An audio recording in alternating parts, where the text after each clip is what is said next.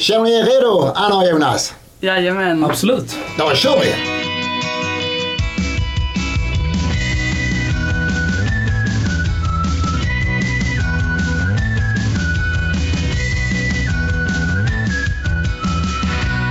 Hej och välkommen till Sandpodden. Titeln är förkortning av spel om pengar, alkohol, narkotika, doping och tobak. För det är just dessa ämnen som jag och mina sakkunniga gäster diskuterar här. Samt påverkar och ställer till en del problem i vårt samhälle. Jag heter Stefan Åberg och arbetar för Helsingborgs stad som förebyggande samordnare i dessa ämnen. Vill du ha massor av förebyggande tips, gå in på hemsidan verktygsladan punkt h b g punkt s e. Jag upplever oroligare tider nu än tidigare, upplever våra medborgare även detta. Har våra stadsdelar olika utmaningar att jobba på och vad beror detta i så fall på? Hur arbetar vi med trygghetsskapandet och brottsförebyggandet? Vi inhämtar ju mycket information från olika håll, men vad gör vi med all information? Helsingborgs säkerhetschef Jonas Berg och kriminologen Anna Sjöholm från Stiftelsen Tryggare Sverige är med i studion idag. Så idag blir det ovärderlig information. Då åker vi! Hej och välkomna till Sandpodden, säkerhetschefen för Helsingborgs stad Jonas Berg och kriminologen Anna Sjöholm från Stiftelsen Tryggare Sverige. Tack så mycket. Tack. Hur står det till en sån här fin dag idag, som idag? Jo, det är bra. Lite varmt kanske. Ja. Ja, det får man inte klaga på. Ja, det är härligt att få komma hit och prata med dig i det här forumet om så pass viktiga frågor. Ja, jättebra. Det kan jag säga också för lyssnarna. Vi är ett nytt poddrum idag och det är hot som attan så snart sitter vi bakkroppade här. Men eh, jag är ändå lite avundsjuk på er. Ni har ju sjukt spännande och utmanande uppdrag. Kan ni inte berätta kort om era uppdrag? Vad innebär detta? Ska du börja, Anna? Ja, men jag är ju kriminolog på Stiftelsen ja. Tryggare Sverige och vi är en icke vinstdrivande oberoende tankesmedja som jobbar med dels en konsultverksamhet och dels en tankesmedja då som jobbar opinionsbildande. Och via den här konsultverksamheten så har vi på uppdrag av Helsingborgs stad bland annat jobbat med lokala lägesbilder. Och det är väl en av de roligaste grejerna som jag har jobbat med, tycker jag. Mm. Det är så konkret och det är så jättespännande information som kommer fram. Men det är så mycket mer också. Det finns jättemycket kul att prata om. Ja, och det är ju ganska stor inne på hemsidan. En himla fin hemsida som man kan rekommendera att man mm. går in på. Absolut, det kan så. man. Är det många som använder er? Ja, vi har ett huvudkontor då i Stockholm ja, ja. och så har vi ett kontor i Skåne där jag sitter, Region Syd. Sen har vi filial uppe i Norrland och så har vi lite aktivitet i, eller vi har en hel del aktivitet men inget kontor i Västsverige. För om jag förstår det rätt så eh, jobbar ni mycket för att både minska brottsligheten och öka tryggheten och säkerställa att det inte utsätts för brott och den här biten. Är, är det ert huvudmål? Precis. Vi vill ju stärka Sverige, både myndigheter, kommuner, företag i att jobba brottsförebyggande och trygghetsskapande. Och sen via den här oberoende tankesmedjan och opinionsbildningen även stötta arbetet för brottsdrabbade och brottsutsatta mm. för att stärka deras rättigheter egentligen mm. och hur vi kan hjälpa till i det här arbetet. Sen ska vi inte glömma bort, du jobbar med samma frågor som var innan tidigare i Hässlund. Jajamän, jag har ju varit drog- och brottsförebyggande samordnare ja. och jag har även jobbat med sant. Så vi har ju stött på varandra en del under årens mm. lopp. Så, om jag kastar över bollen till dig, Jonas. Hur ser ditt uppdrag ut? För det är ju stort, om man säger så. Ja, det är, det är rejält faktiskt. Men, men det är väl också det som är lite tjusningen. Nej, men sen snart två år tillbaka så har jag uppdraget som säkerhetschef för Helsingborgs stad. Och jag gör ju inte det här arbetet själv, utan tvärtom är det ju de extremt duktiga medarbetare jag har som, som gör det riktigt viktiga arbetet då. Och jag är ju då även enhetschef för enheten för trygghet och säkerhet som ligger under stadsledningsförvaltningen. Och de områdena vi ansvarar för, det är ju stadens brottsförebyggande arbete, det trygghetsskapande arbetet, stadens arbete med försäkringar, stadens arbete med informationssäkerhet. Men vi har även uppdraget att leda processerna för det vi kallar för civil beredskap och de bitarna helt enkelt. Det är ju fortfarande inte vi som gör allt arbete heller, utan det är varje förvaltning och, och stadens bolag, de har ju i sin tur personal som jobbar med de här frågorna ute i sina verksamheter då. Så att man kan säga att vi mer står för de övergripande processerna och jobbar på det strategiska planet. Mm. Kan man säga att ni piskar igång vissa saker? Eller det kan vara fel uttryck. Jag vet inte om jag skulle använda ordet piska. Nej, det kan vara fel, men vi sätter igång i alla fall. Stimulera, stimulera processerna. Det lät lite bättre. Ja. Så, och sen hände det ju en del saker här nu första juli tjugohundratjugotre. Det satsas ju mycket på mm. där du är chef och jobbar för. Eller vad hände? Ja, men då kan man säga, då, då kom ju en ny lag som, mm. som ger då eh, Sveriges kommuner ett ansvar, ett visst ansvar för eh, det brottsförebyggande arbetet i eh, samhället. Och där tror jag att eh, det, det innebär inledningsvis här att alla, man vill säkerställa att alla kommuner har, eh, har någon som är dedikerad för de här frågorna, att man har en eh, handlingsplan, att man tar fram en lägesbild till grund för den här handlingsplanen då. Och det, där har vi legat bra till i Helsingborg sedan många, många år tillbaka, så att det var inga Det var ingen utmaning för oss att leva upp till det, men, men jag tycker det är snarare intressant att se vart den här lagen kommer att, att landa. Mm. Eh, vad kommer att komma in genom den här dörren de närmaste åren? Det, det tror jag blir eh, spännande att följa. Ja, för ni har växt ganska mycket sista tiden i personalstyrka. Ja, men det är, man satsar ju ja. väldigt mycket på trygghetsfrågorna i Helsingborg och, mm. och med rätta vill jag påstå då. Så att vi är totalt på pappret då tretton medarbetare i, på min enhet mm. som jobbar brett över de här frågorna som jag tidigare nämnde. Om man tittar nationellt, är det ungefär lika, att satsar man lika mycket på detta i andra kommuner runt om i Sverige? Jag vill inte säga att, att Helsingborg sticker ut i det, det, det sammanhanget. Det är, känns tryggt. Både när det gäller trygghet och civil beredskap, absolut. Så mm. det är ju, för oss är det snarare en utmaning att, att leva upp till de förväntningar som presenteras av, av politiken snarare än, än att behöva kriga för dem. Vi ligger i framkanten med andra ord. Absolut. Är det något speciellt som ni brinner för i er utdrag med vänner till er båda? Ja, jag tycker att alla de här frågorna är jätteviktiga. Och det jobbet som du har, Jonas, och alla de, alla de uppgifter som inbegrips på din enhet är jätteintressant. Och jag skulle säga att jag brinner för allt det.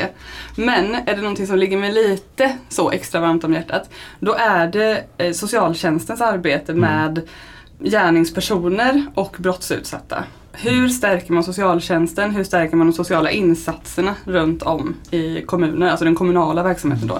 Sen är även civilsamhället en jätteviktig part vad gäller de sociala insatserna. Men jag är väldigt intresserad av hur kommunen jobbar med det. Det skulle jag säga är min priofråga. Och det kommer en ny socialtjänstlag här nu om ett och ett halvt år, tjugo tjugofem. Ja, precis. Så det är spännande att se vad, vad det kan påverka. Absolut, den är ju väldigt efterlängtad mm. och har ju blivit uppskjuten ett antal gånger tidigare. Så vi får väl hoppas att den kommer nu, mm. att man är redo att presentera. Är det något speciellt du brinner för, Jonas, i alla dina frågor? Ja, men jag brinner ju såklart för, för de frågorna som, som jag har jobbat mest med under, under årens lopp här. Framförallt under mitt tidigare yrkesliv som polis då. Och det är ju narkotikafrågorna och, och frågorna som rör organiserad brottslighet. Jag gillar när det blir lite svårare och, och ja, men jag stimuleras av att stå i vägen för de här människor som tror att man bara kan skrämmas lite och sen är det fritt fram och parasitera på kommuner och människors goda vilja. Att stå i vägen för de människorna, det, det, utmaningar, det är... Utmaningar, går du igång på? Ja, definitivt. Vad är det bästa med era jobb? Det bästa? Ja. För min del just nu, den här ja. funktionen, så tycker jag att det bästa är att få träffa så många olika typer av människor också. Och så många olika yrken. Mm. Det är ju högt och lågt och vitt och brett. Det är väldigt olika. Och då ser man verkligen hur, vilken kapacitet det finns ändå i Sverige i att jobba brottsförebyggande och trygghetsskapande. Vi har otroliga möjligheter, men det finns jättestora utmaningar i att lokalisera de här resurserna på rätt sätt. För det tror inte jag att vi är särskilt bra på. Och då pratar jag inte specifikt om Helsingborg, utan det här är generellt. Det här är ett nationellt problem mm. i att använda resurser på ett rätt sätt. Har du något speciellt gällande som du... Nej, men det, det är väl när man märker att vi har skillnad och, jag känner, och man känner att ens kompetens kommer till, till nytta och där mm. det man då eh, krigar lite för faktiskt eh, leder till förändring. Vi, ett exempel som är aktuellt här nu, det är ju till exempel eh, vårt arbete mot eh, narkotikasmuggling kopplat till Helsingborgshamn där, mm. där det är företrädesvis i hamnen som gör ett väldigt bra arbete, men där vi också finns med i bakgrunden mm. i egenskap av att staden är ägare till hamnen mm. och där vi hjälps åt. Och, och nu ser vi att vårt gemensamma arbete är tullen, staden och hamnen själv. Det har lett till att man sen i våras då inte har eh, hittat någon eh, kokain där överhuvudtaget. Ja, för det var på tapeten nu den sista tiden. Så, så, det... så där har vi påverkat mönstret eh, mm. utan tvekan tillsammans. Och det, det, mm. det måste vara en känsla det här, det att man är med och påverkar. Ja, och... Någonstans så, så sitter det någon som är ganska störd över detta och det tycker mm. jag är bra. Ja, man skaffar sig vänner och ovänner. Då har vi lite koll på vem ni är och vad ni sysslar med på dagarna. Anna, du fick ju det här uppdraget för ett tag sedan, socialförvaltningen i Helsingborg, att ta fram det här lägesbilden, de här sju stadsdelarna som ingår då i Helsingborgs riskområde, dessutom ta fram lite orsaksanalyser och åtgärdsplaner. Det är rätt omfattande uppdrag du fick. Ja, det är, det är väldigt, väldigt stort och ja. Det är bra för att då går man till botten med läget. Vi försöker hitta grundorsaker, tittar på samvarierande mekanismer och riskfaktorer och allt möjligt. Men jag kan ju beskriva lite inramningen för det. Mm, men innan så är det där, hur lång tid tog det att göra allt detta jobbet? Det är, ja, det är rätt omfattande. Vi påbörjade arbetet under sommaren tjugohundratjugotvå. tjugohundratjugotvå ja. Och sen slutförde vi det nu under våren tjugohundratjugotre. Mm. Så lite mindre än ett år kan man säga att ni jobbar på det. Ja. Kan, ja, kan du beskriva lite här nu? Ja, ja. Men de här riskområdena som mm. du nämnde då. Jag tänker att det kan förtjäna en liten inramning. Vad ja. är detta? Vad ja. är det vi pratar om? I Helsingborg så finns det då två riskområden som man kallar dem.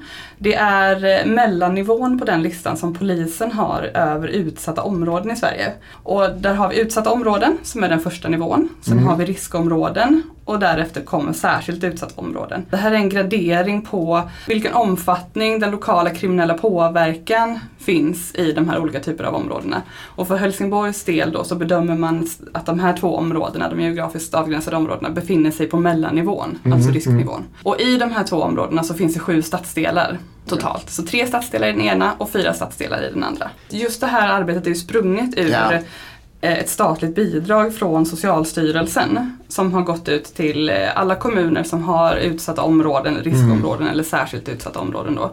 Och det här statsbidraget syftade till att stärka sociala insatser i de här områdena för att förebygga att barn och unga hamnar i kriminalitet eller bistå med hjälp för att avbryta pågående kriminalitet. Mm. Därför är det här arbetet just avgränsat till de här sju stadsdelarna. Mm. Men det är jätteviktiga frågor det. Mm. För man får inte förglömma, man får inte glömma de stadsdelarna som även inte finns då inom de här riskområdena men har annan typ av problematik mm. eller en utsatthet eller en socioekonomisk sårbarhet som gör att de även befinner sig i risk för att hamna på listan. Nu är jag sjukt nyfiken på hur det går tillväga för att inhämta all den här informationen, Anna. Vi har gjort hur mycket som helst. Ja, hur mycket som helst. vi, först och främst så ser vi att det är viktigt att göra en deskriptiv bild mm. via statistik, en statistikinhämtning. Mm. Och där tittar vi på, mycket baserat på hur Polismyndigheten har, liksom vilka bakgrundsfaktorer har de använt för att rita områdena från början då.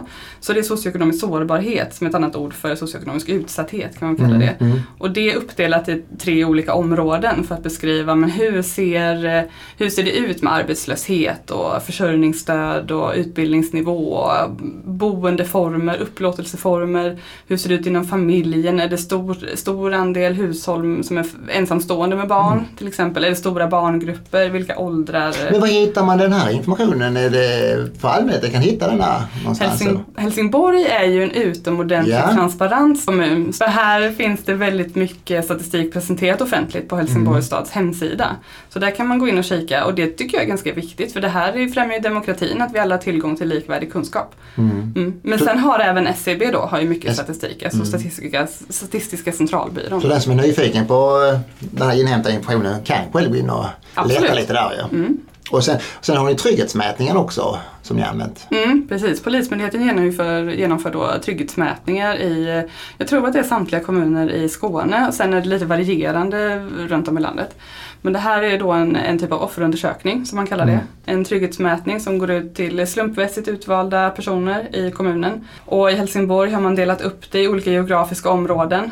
Så man eh, slumpar ett visst antal i ett område, sen kommer ett annat till, till område då och så vidare. Mm. Och här ställer man frågor om oro att utsättas för brott. Har man blivit utsatt för brott? Vilka problem noterar man i sitt närområde? Till exempel människor som bråkar och slåss eller ungdomsgäng som stör ordningen eller bilar som kör för fort. Så inte precis sådär kriminalitet alltid specifikt kopplat till ett, ett brott då, utan men ordningsstörningar. Mm. Ehm, och även vilket förtroende man har för Polismyndigheten. Hur många år har detta funnits, vet du det? Trygghetsmätning? Polisens trygghetsmätning. Det är en bra fråga. Jag tror faktiskt att jag har läst det ganska nyligen men nu kommer jag inte ihåg det. Kan det vara tio år eller det kan vara mer? Vi får ja. det osagt kanske. Ja. Brukar den meningen. Ja, men vad tycker du har varit det svåra som ett uppdrag? För du har ju även intervjuat människor. Ja. Det svåraste är väl att göra en rättvis mm. bild. För samtidigt som det här är områden som är klassade som riskområden då, alltså att det förekommer lokal kriminell påverkan, så bor det ju såklart otroligt många människor i områdena som älskar sina områden, som trivs jättebra, som påverkas av problemen mm. som finns. Det kanske inte är så bekvämt, det kanske inte är så kul för de här människorna att höra eh, om ens område, pratas om det här området på det här viset.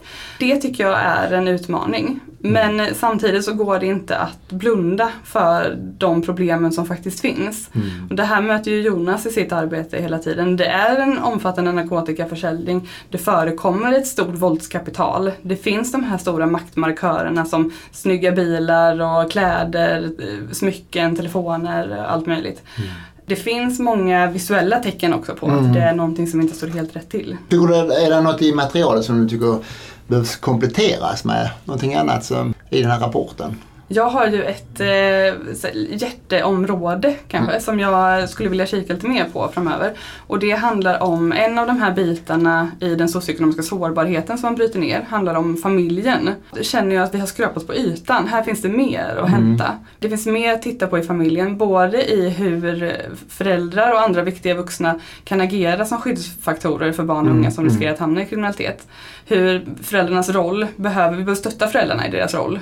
Men också i de familjer där finns ingen kapacitet för föräldrarna att lyftas upp mer så att de kan stötta sina barn och unga. Och vad gör vi med de familjerna? Just nu så använder ju socialtjänsten L V U då, lag om vård av unga. Den är ju otroligt viktig, men det saknas ibland lite verktyg däremellan. Mm. Vad gör vi innan dess? Det är mer att gräva, man ord. Ja. Det är fram den stora grävskopan. Absolut. Och fortsätta gräva och hitta information och det känns som vi har lite att göra, jobba på framöver då i Helsingborgs stad, även om vi ligger i framkanten. Ja, men det gäller också alla kommuner, ja, skulle jag säga. Precis. Det är inte bara Helsingborg. Om du nu skulle summera din orsaksanalys och lägesbild på de här stadsdelarna. Du har varit inne på lite grann, men kan man hitta någon summering på detta? Mm.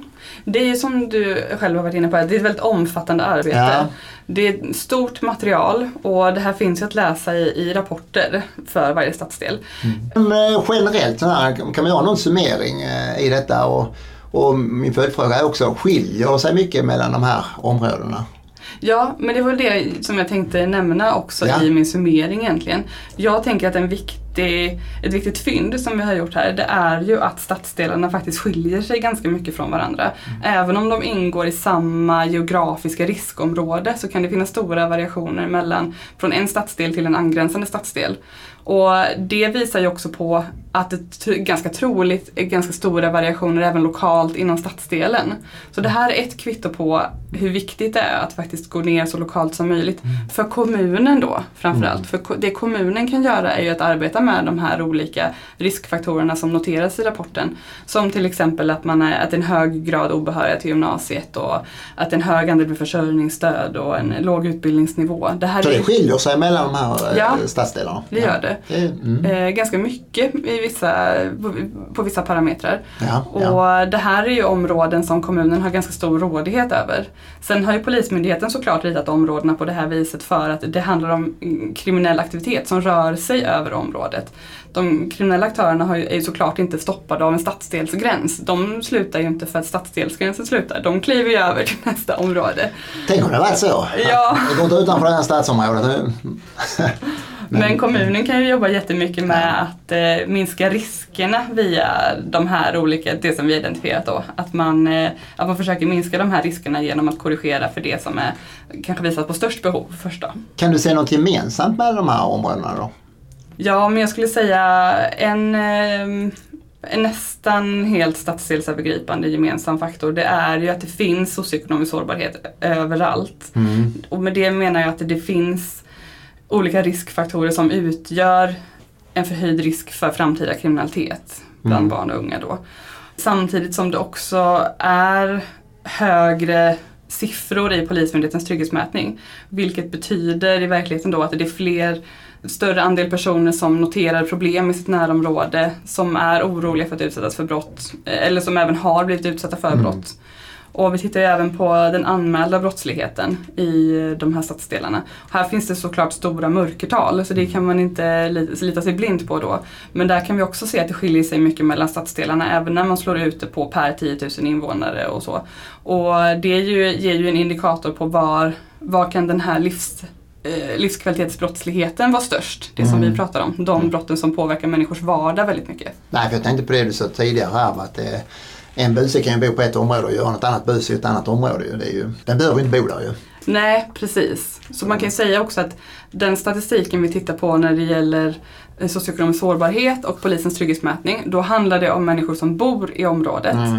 När vi tittar på den anmälda brottsligheten så handlar det om brott som begås i området. Mm. Det behöver nödvändigtvis inte vara av personer som bor i området. Mm. Men var det något du blev extra förvånad över? Nej, men det skulle jag nog inte säga att jag blev faktiskt. Jag tänker på jag... en sak. Du har en sak. Ja, jag har en sak. På ett område där var det, var det mycket män som kände sig otrygga, som sagt. Samtidigt var det mycket, var det mycket mindre som anmälde brott där. Jag tror du är inne på det här ja, ja. I, i vanligtvis när man gör trygghetsmätningar eller offerundersökningar mm. så är det kvinnor som svarar i största utsträckning att man är oroligt utsättas, oroligt utsättas för brott. Kvinnor rapporterar oftast hö, högst känsla av otrygghet. Mm. Men i ett par av områdena då så är det ganska stor skillnad mellan könen, där männen i betydligt större utsträckning svarar att de är oroliga att utsättas för brott och har, har en högre otrygghetskänsla. Och det tycker jag är anmärkningsvärt, men jag är inte egentligen särskilt förvånad över det, för att jag ser i, i samtidigt i de områdena där, där det här förekommer så är det också en ganska omfattande våldsproblematik, och även att männen befinner sig i större utsträckning i det offentliga rummet och kvin, kvinnorna är inte i det offentliga rummet överhuvudtaget egentligen i vissa, i vissa tidpunkter. Och då blir det ganska naturligt att männen känner det på det här viset. Jag tycker det här är ett viktigt resultat att ha med sig, för det här speglar att det är stora problem i det här området. Du har inte jobbat på det här. Jag tänkte på med själva mina områden som jag jobbar med, med A N D T S. Var det stora skillnader man upplever berusade personer och narkotikapåverkan? Var det stora skillnader för, ja, i de här områden också? Även om man tittar på orosanmälningar som är mm. en annan källa då som vi har kikat på. Där eh, orosanmälningar om missbruk i familjen till exempel, det finns mm. med som en orsak. Mm. Så varierar det mellan stadsdelarna.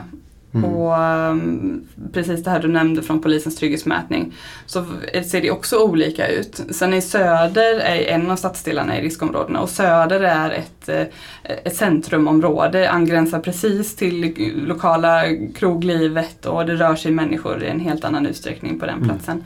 Och det finns larmomottagningar här i centrum. Så mm. där är de, de siffrorna är mycket högre på söder av mm.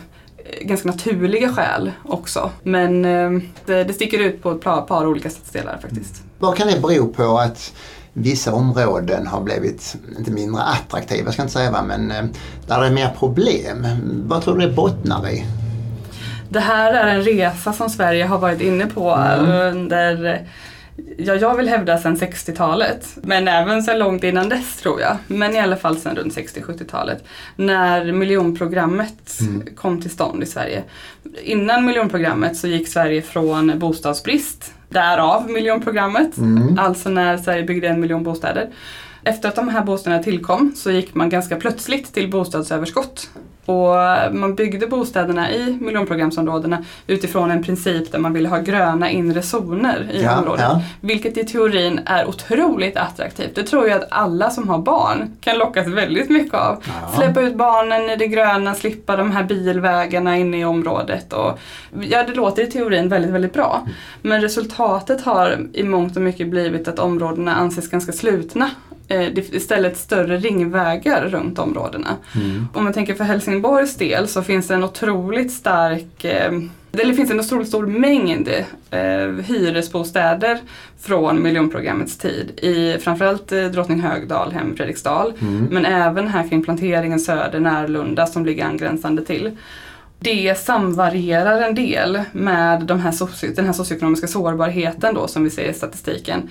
För att bo- de här bostäderna inte sågs som särskilt attraktiva, och vi gick till bostadsöverskott, och därför har de som har haft lägst resurser har flyttat in i eh, de bostäderna.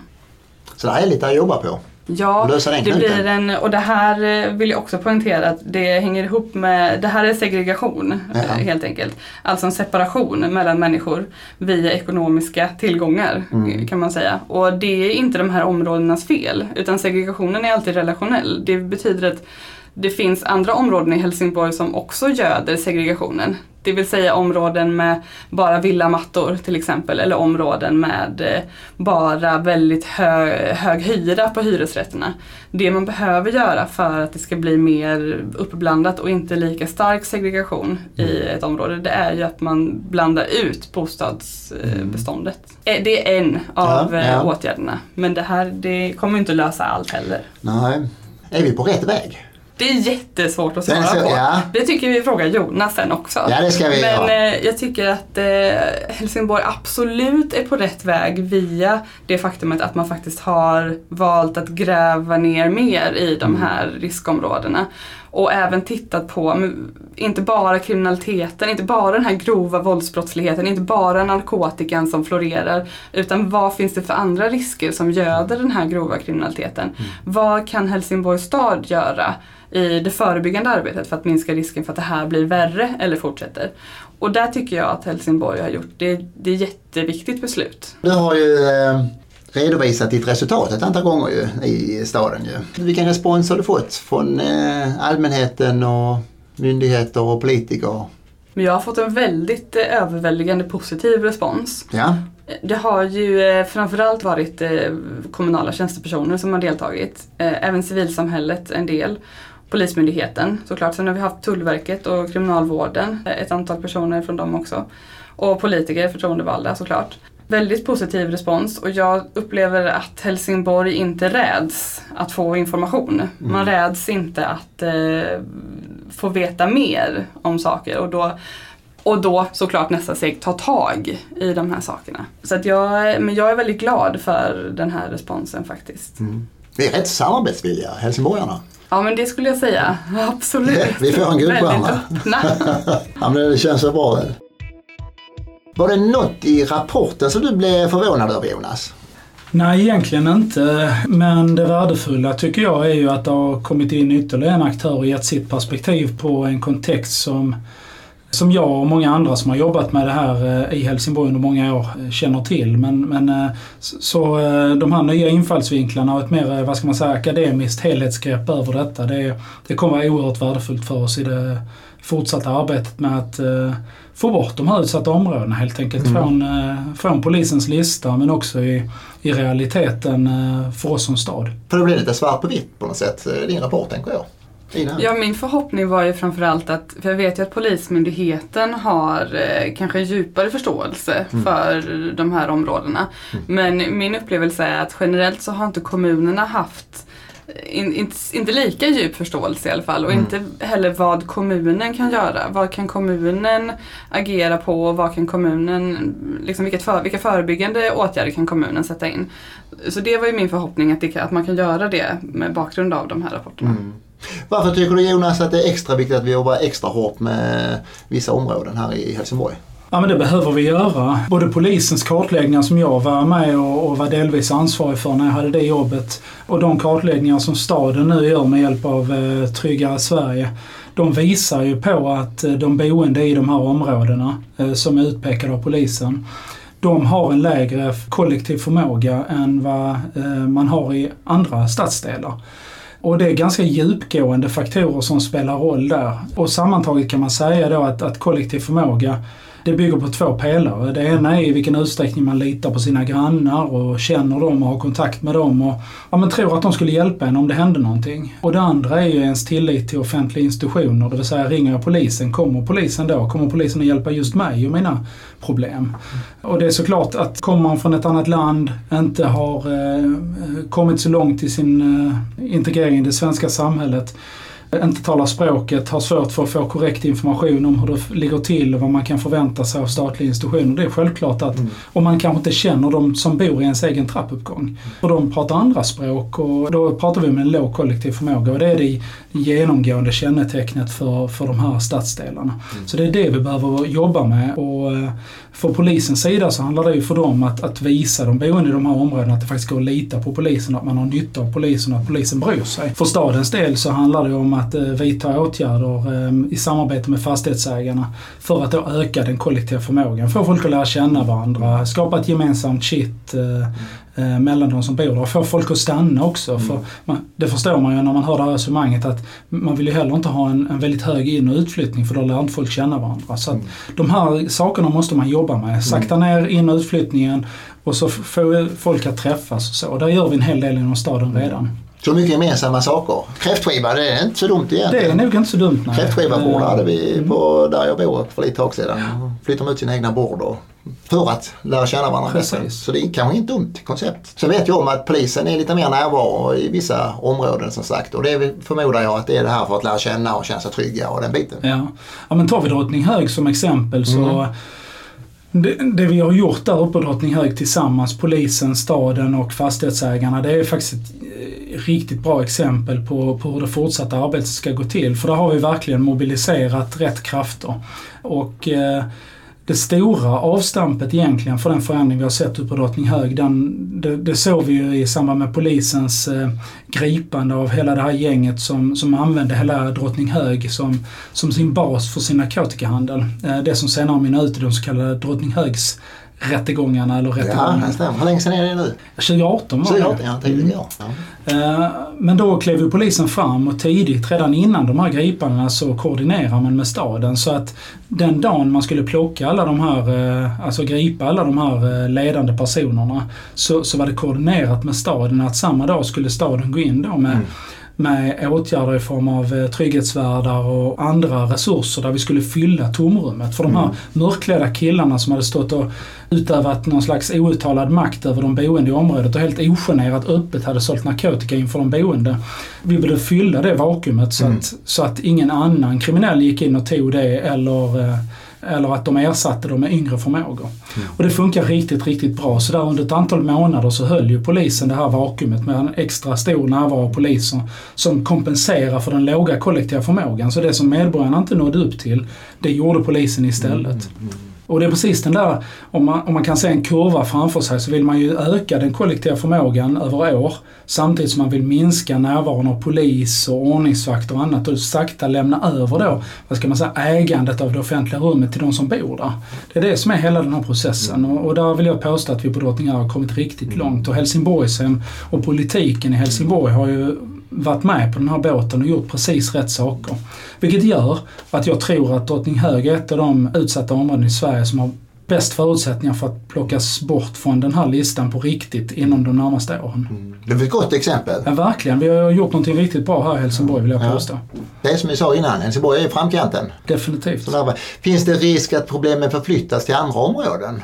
Så är det alltid. På ja. Drottninghög har vi ju sett att de här mörklädda killarna, de var ju så unga när de greps. Rättegångsbalk och, och vårt rättssystem kunde inte riktigt hantera det. Så i slutet på rättegången så, så gick det inte att hålla dem frihetsberövade längre. Mm. Vilket gjorde att de fick släppas.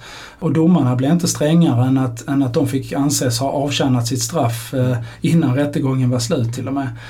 De är fortfarande ute och säljer narkotika i Helsingborg idag. Men de har, tack vare utredningen och den polisinsats som gjorde, och att vi har gått in och fyllt det här tomrummet och hjälpt de boende med deras kollektiva förmåga, så har de inte kunnat återta sina platser. Mm. Utan de har istället gått om till att vara mobila. Så nu ser vi att de här personerna istället tar beställningar precis som innan. De bor fortfarande i området, men de är inte ute och syns och kan utöva sin... Eh, vad ska man säga, sitt våldskapital eller sin outtalade makt över, över de andra boende. Utan de, de åker under istället i hela Skåne och levererar knark. Eh, vilket gör, det är dåligt i sig, absolut. Men det bra för Drottninghög är att de är inte där och mm. eh, skrämmer och, och hotar och har sig. Utan de är ute och åker i bilar istället. Mm. Så det är bra vi vet vilka de är i alla fall. Ja, det vet vi. Så att eh, polisen är ju på dem hela tiden. Så det är, det är ingen som behöver vara orolig för att eh, de är bortglömda. Mm.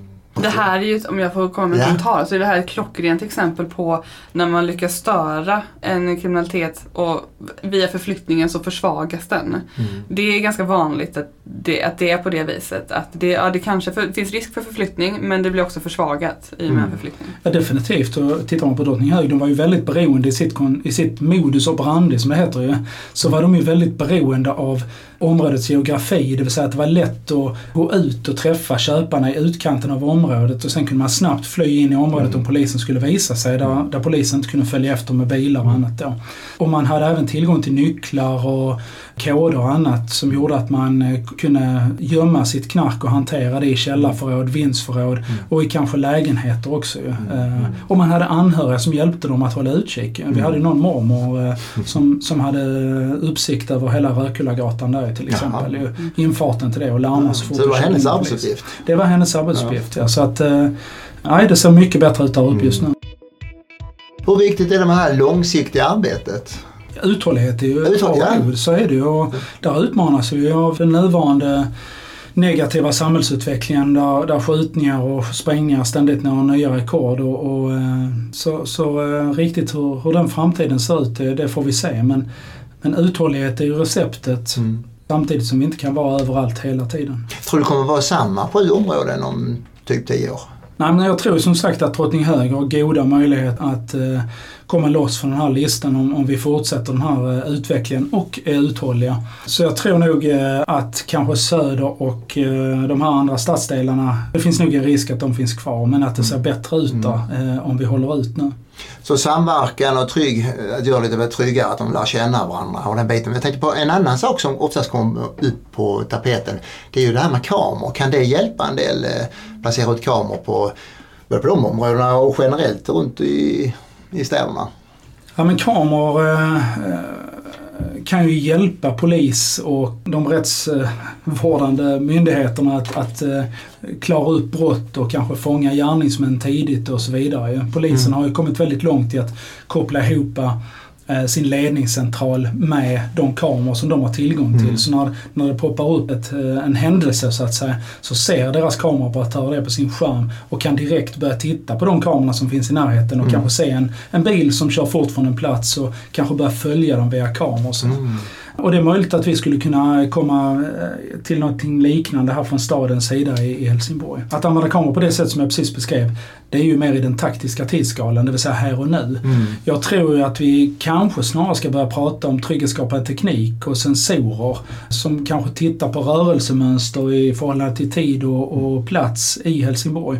Och att vi använder den datan då för mm. att eh, dra slutsatser och fatta strategiska eh, vägval när det handlar om hur vi arbetar med trygghet och, mm. och brottsförebyggande arbete i Helsingborg. Mm. Och där är ju staden på väg att byta ut trettiotre tusen ljuspunkter runt om i Helsingborg. Yeah.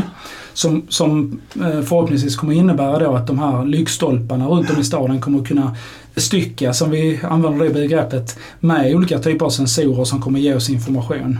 Mm. Så det är ett arbete som pågår som är jättespännande. Mm. När kommer detta vara klart? Det vet jag inte, men nej, det kommer. Vi, det vi är inte i uppstarten, utan vi är snarare i, start, i, i den fasen att vi börjar titta på hur kan det här ah. omvandlas då till användbar data då. Om man hoppar ner till, man tänker på stadskärnorna där, i en del stadsdelar händer ju en del tråkigheter, men hur ser det ut på stadens krogar och restauranger? För jag vet ju att ni även arbetar med att göra dessa trygga och säkra ju på olika sätt ju, och framförallt att inte narkotika finnas på dessa platser. Mm. Vad är på gång och vad gör ni?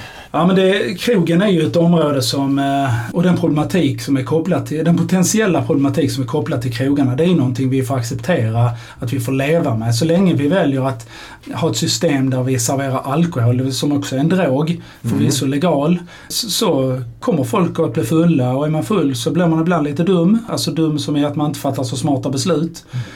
Skulle jag säga att om de flesta tittar tillbaka när fattar mina dummaste beslut i livet, så i ganska många fall kommer man komma fram till att man nog var full då. Jag tror det. Ja. Det stämmer också, Anna. Ja, ja, det tror jag stämmer. Ja.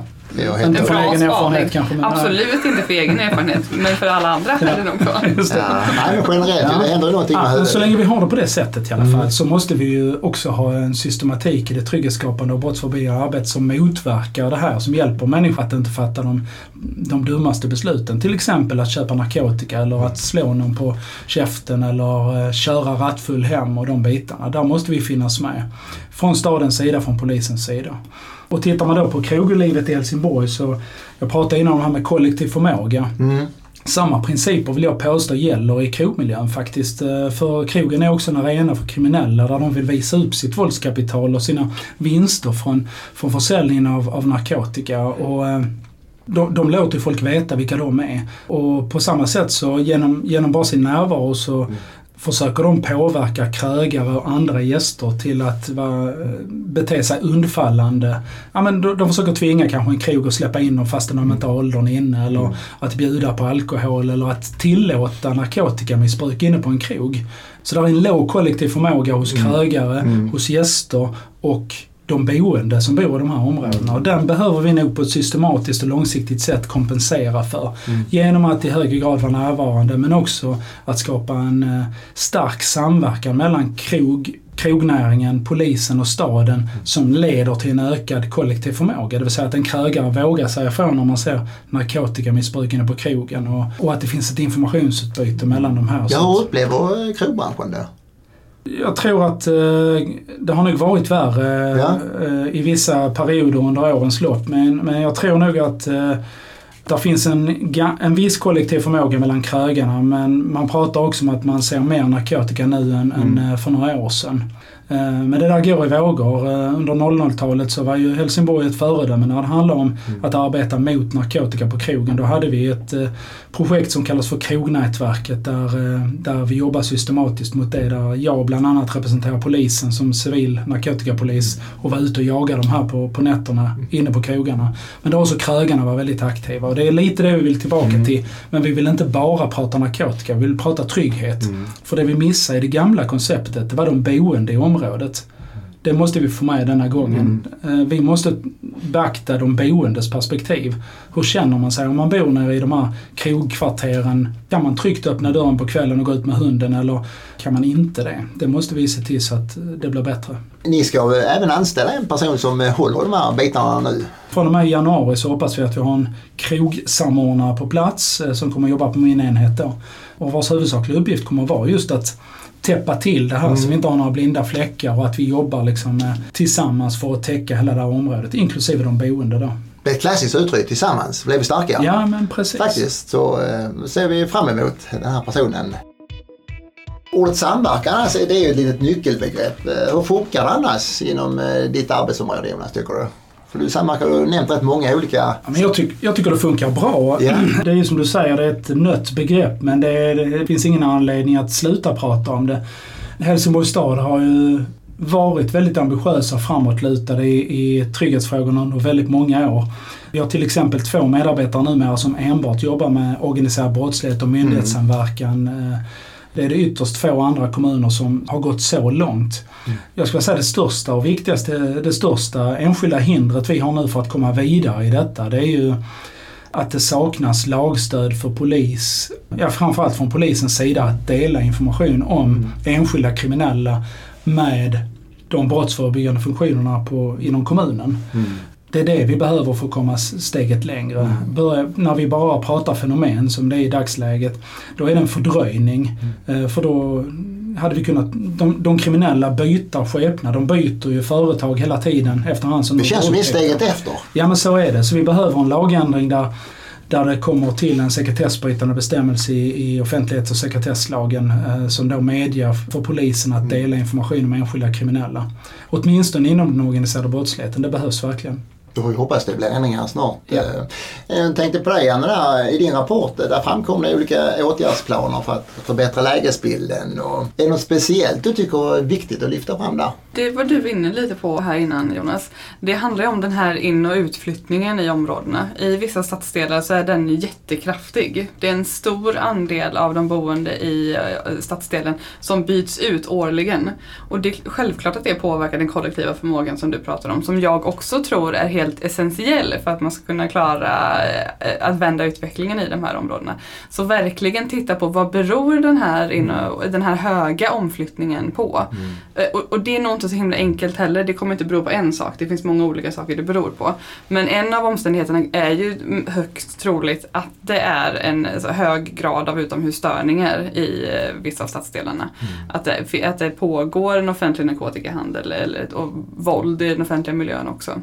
Men det finns fler omständigheter som påverkas också. Jag vet en sak som du brukar ibland lyfta. Det är de här begreppen sociala och situationella brottspreventionen, att det är viktigt. Vad innebär de? Mm. Social prevention innebär att förändra benägenheten hos personer att begå brott. Mm. Och situationell brottsprevention handlar om att förändra platsen eller objektet eller tillfället där ett brott begås. Och jag tycker att det, det vi pratar om här är så tydliga exempel på att man behöver kombinera den sociala preventionen och den situationella brottspreventionen. Mm. Man måste förändra platsen, man måste förändra det geografiska området och de här tillfällena som kommer till stånd i det geografiska området. Samtidigt som vi också jobbar med individerna, familjerna, nätverken för att inte bara flytta om människor. Jobbar vi bara med social prevention och stärker individer, stärker familjer, så t- tror jag att en hypotes kan vara att det snarare ökar en omflyttning. Alltså att man, blir man stärkt antingen ekonomiskt eller inom familjen, så flyttar man vidare till ett annat ställe, mm. en annan plats, en annan stadsdel eller en annan kommun. Men det geografiska problemet finns fortfarande kvar. Tillfället där brotten begås och platsen. Så det är viktigt att jobba med både och. Ja. Jag tänkte på den här slutrapporten där. Hur tycker du vi ska jobba i staden med den här? Men jag eh, tror att Helsingborg är på banan med det. Mm. Jag tänker att det behövs en, en strategisk utblick. Eh, som Jonas är inne på också. Man kan inte vara precis här och nu hela tiden. Utan det behövs en strategisk anda framåt. Mm. Och det upplever jag att Helsingborg har tagit till sig. Mm. Jag tänkte på i media lyfter man ju ofta de här begreppen också. Främjande och förebyggande arbete. Det är ju också ett begrepp som samverkan. Det kommer upp hela tiden ju.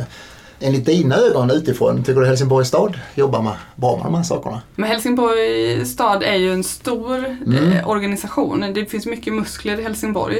Och man jobbar både med det främjande arbetet på strategisk nivå eh, och det förebyggande arbetet på strategisk nivå. Eh, och sen så, som vi pratade om lite om i början, så tror jag att man kan alltid bli bättre på att lokalisera resurser bättre. Rikta dem mer där det finns störst behov eller störst risk. Framförallt vad gäller förebyggande arbetet. Ett främjande arbete ska riktas till alla individer, alla platser, mm. alla omständigheter. Det ska, det ska verka för att vara, höja en jämlikhet, alltså en lika nivå. Mm. Medan det förebyggande arbetet bör riktas mer mot där det finns en identifierad risk mm. på något vis. Och ja, men det tycker jag fungerar bra i Helsingborg, men det kan alltid bli bättre. Mm. Ja, man ska man inte luta alltid tillbaka. Nej. Det gäller bara på tårna. Men det finns väldigt bra muskler i Helsingborg. Ja. Det finns krafter här. Ja, vi får slicka i oss, Jonas. Verkligen. Okay. Fina ord du säger om Helsingborg. Säger du så om nästa kommun också? Nej, men det, det, alla kommuner har sina utmaningar, ja, det är det, definitivt. Det. Och en utmaning som Helsingborg har, det är ju liksom läget Helsingborg ja. är i. Mm. Närheten till Europa och de, liksom, de problemen som kommer via det. Och det ställer högre krav på mm. att verkligen lokalisera resurserna till rätt problem. Mm. Vi är ju syndens parlar, det får man inte glömma det. Så, men jag tänkte på dig, Jonas, här, om man nu är helt vanlig med, hederlig medborgare och funderar på vad kan jag bidra med? Polisen kan inte vara överallt eh, hela tiden. Inte ordningsvakter och trygghetsvärdar heller. Vi kan, som medborgare tror jag inte vi kan köpa oss fria från vårt medborgaransvar fullt ut, utan eh, självklart ska vi inte utsätta oss för, för någon onödig fara, men det är också extremt viktigt om vi, om vi ska komma vidare och komma ur det här dåliga läget som vi befinner oss i nu generellt sett i Sverige, så måste vi börja re, våga reagera. Vi måste börja prata oss samman om vad vi tycker om det här och, och det är jätteviktigt att man anmäler och vittnar såklart, mm. men Framförallt så är det viktigt att visa, kanske om man ser någonting som inte stämmer ute i det offentliga rummet, att man kanske stannar upp och i alla fall tittar. Det är ett eh, koncept, ett brottsförebyggande koncept som kallas för active bystanding, som jag pratar varmt om ganska ofta. Mm. Och det handlar om att man kanske inte kan ingripa för att man saknar resurserna. Mm. Men man kan alltid göra någonting. Man kan kanske passivt stå och titta på. Mm. Och bara det kanske skrämmer en gärningsman till att avbryta eller att inte fullfölja sitt... Eh, eller begå sitt brott. Mm. Ju. Så att, att inte bara gå förbi och titta bort.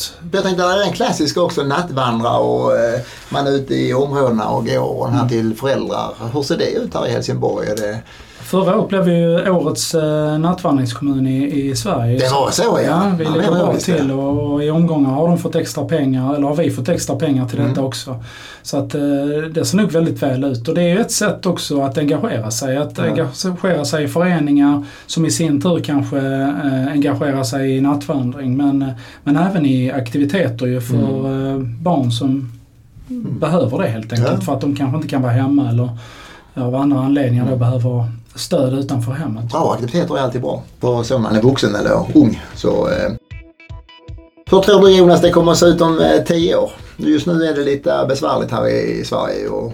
Det tar lång tid att vända utvecklingen. Det, det, det finns redan exempel i Sverige på det. I Landskrona till exempel. Jag har också jobbat lite tidigare som polis idag. Ja, men man har vänt på skutan där, vill jag påstå. Men det, det, där ser man också att det tar tid. Mm. Eh, orsaken till problemet kanske ligger tio femton år tillbaka. Men jobbar man systematiskt så går det att vända på detta. Och det gäller ju för hela Sverige nu i det läge vi befinner oss i. Mm.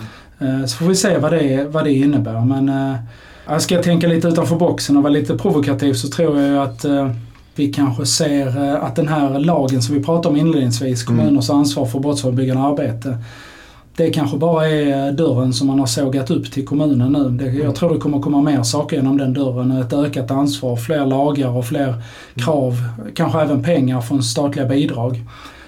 Och vem vet, om tio år så kanske det vi idag kallar för lokalpolisverksamheten bedrivs i kommunal regi. Kanske inte av poliser, men av ordningsvakter i en annan skepnad med högre med, med polis, det som idag är polismans befogenhet. Ja, det känns som det är mycket på gång just nu. Ja, så vi får se var, var det här landar in någonstans. Det är väldigt många lagförslag och annat som är i luften just nu. Men eh, om vi nu pratar tio år så, så kan man ju eh, som sagt eh, våga sig på en, en spekulation.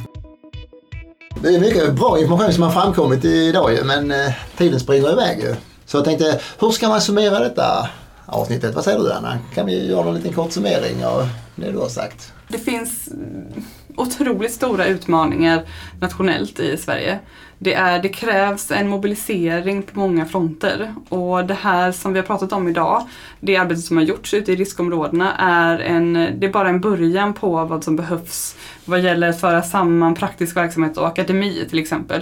Det är ett alldeles för stort glapp däremellan. Det finns tillgängliga forskningsrapporter och liknande, men det är inte så enkelt att ta till sig det om man jobbar i en kommunal verksamhet. För då ska man också ha tiden och möjligheterna att läsa på, researcha, hitta dem och så vidare och sen översätta det till en praktisk verksamhet. Det här måste vi bli bättre mm. på att göra det. Mm. En uppsträckning. Ja. Ja, vad säger du, Jonas? Ja, eh, avsnittet i sig. Eh, nu eh, pratar vi kanske inte så mycket om det socialt förebyggande arbetet när det handlar om att få unga i riskzonen att inte eh, bli kriminella och framtida mördare och gängmedlemmar och så vidare. Men det görs väldigt mycket arbete inom staden när det gäller det också. Ja, men jag tror att den som har lyssnat på den här podden hör ju att det finns väldigt mycket kompetens och väldigt mycket kraft på kommunal nivå, kanske mer än än vad man trodde och, och, och i realiteten är det ju väldigt mycket mer än vad det fanns för femton år sedan. Mm. Så, så jag vill nog påstå att eh, den som har hört det här eh, för, förstår nog säkert att, eh, att kommunen är en aktör som är aktiv mm. eh, och i synnerhet i Helsingborg. Mm. Eh, det som jag sa innan, vi försöker ligga i framkanten. Ja, eh, det gör vi definitivt. Så där vill jag tacka er för att ni kunde vara med idag och alla ni som har lyssnat, så eh, ni får ha det bäst. Hej hej! Hej då! Hej då! All right.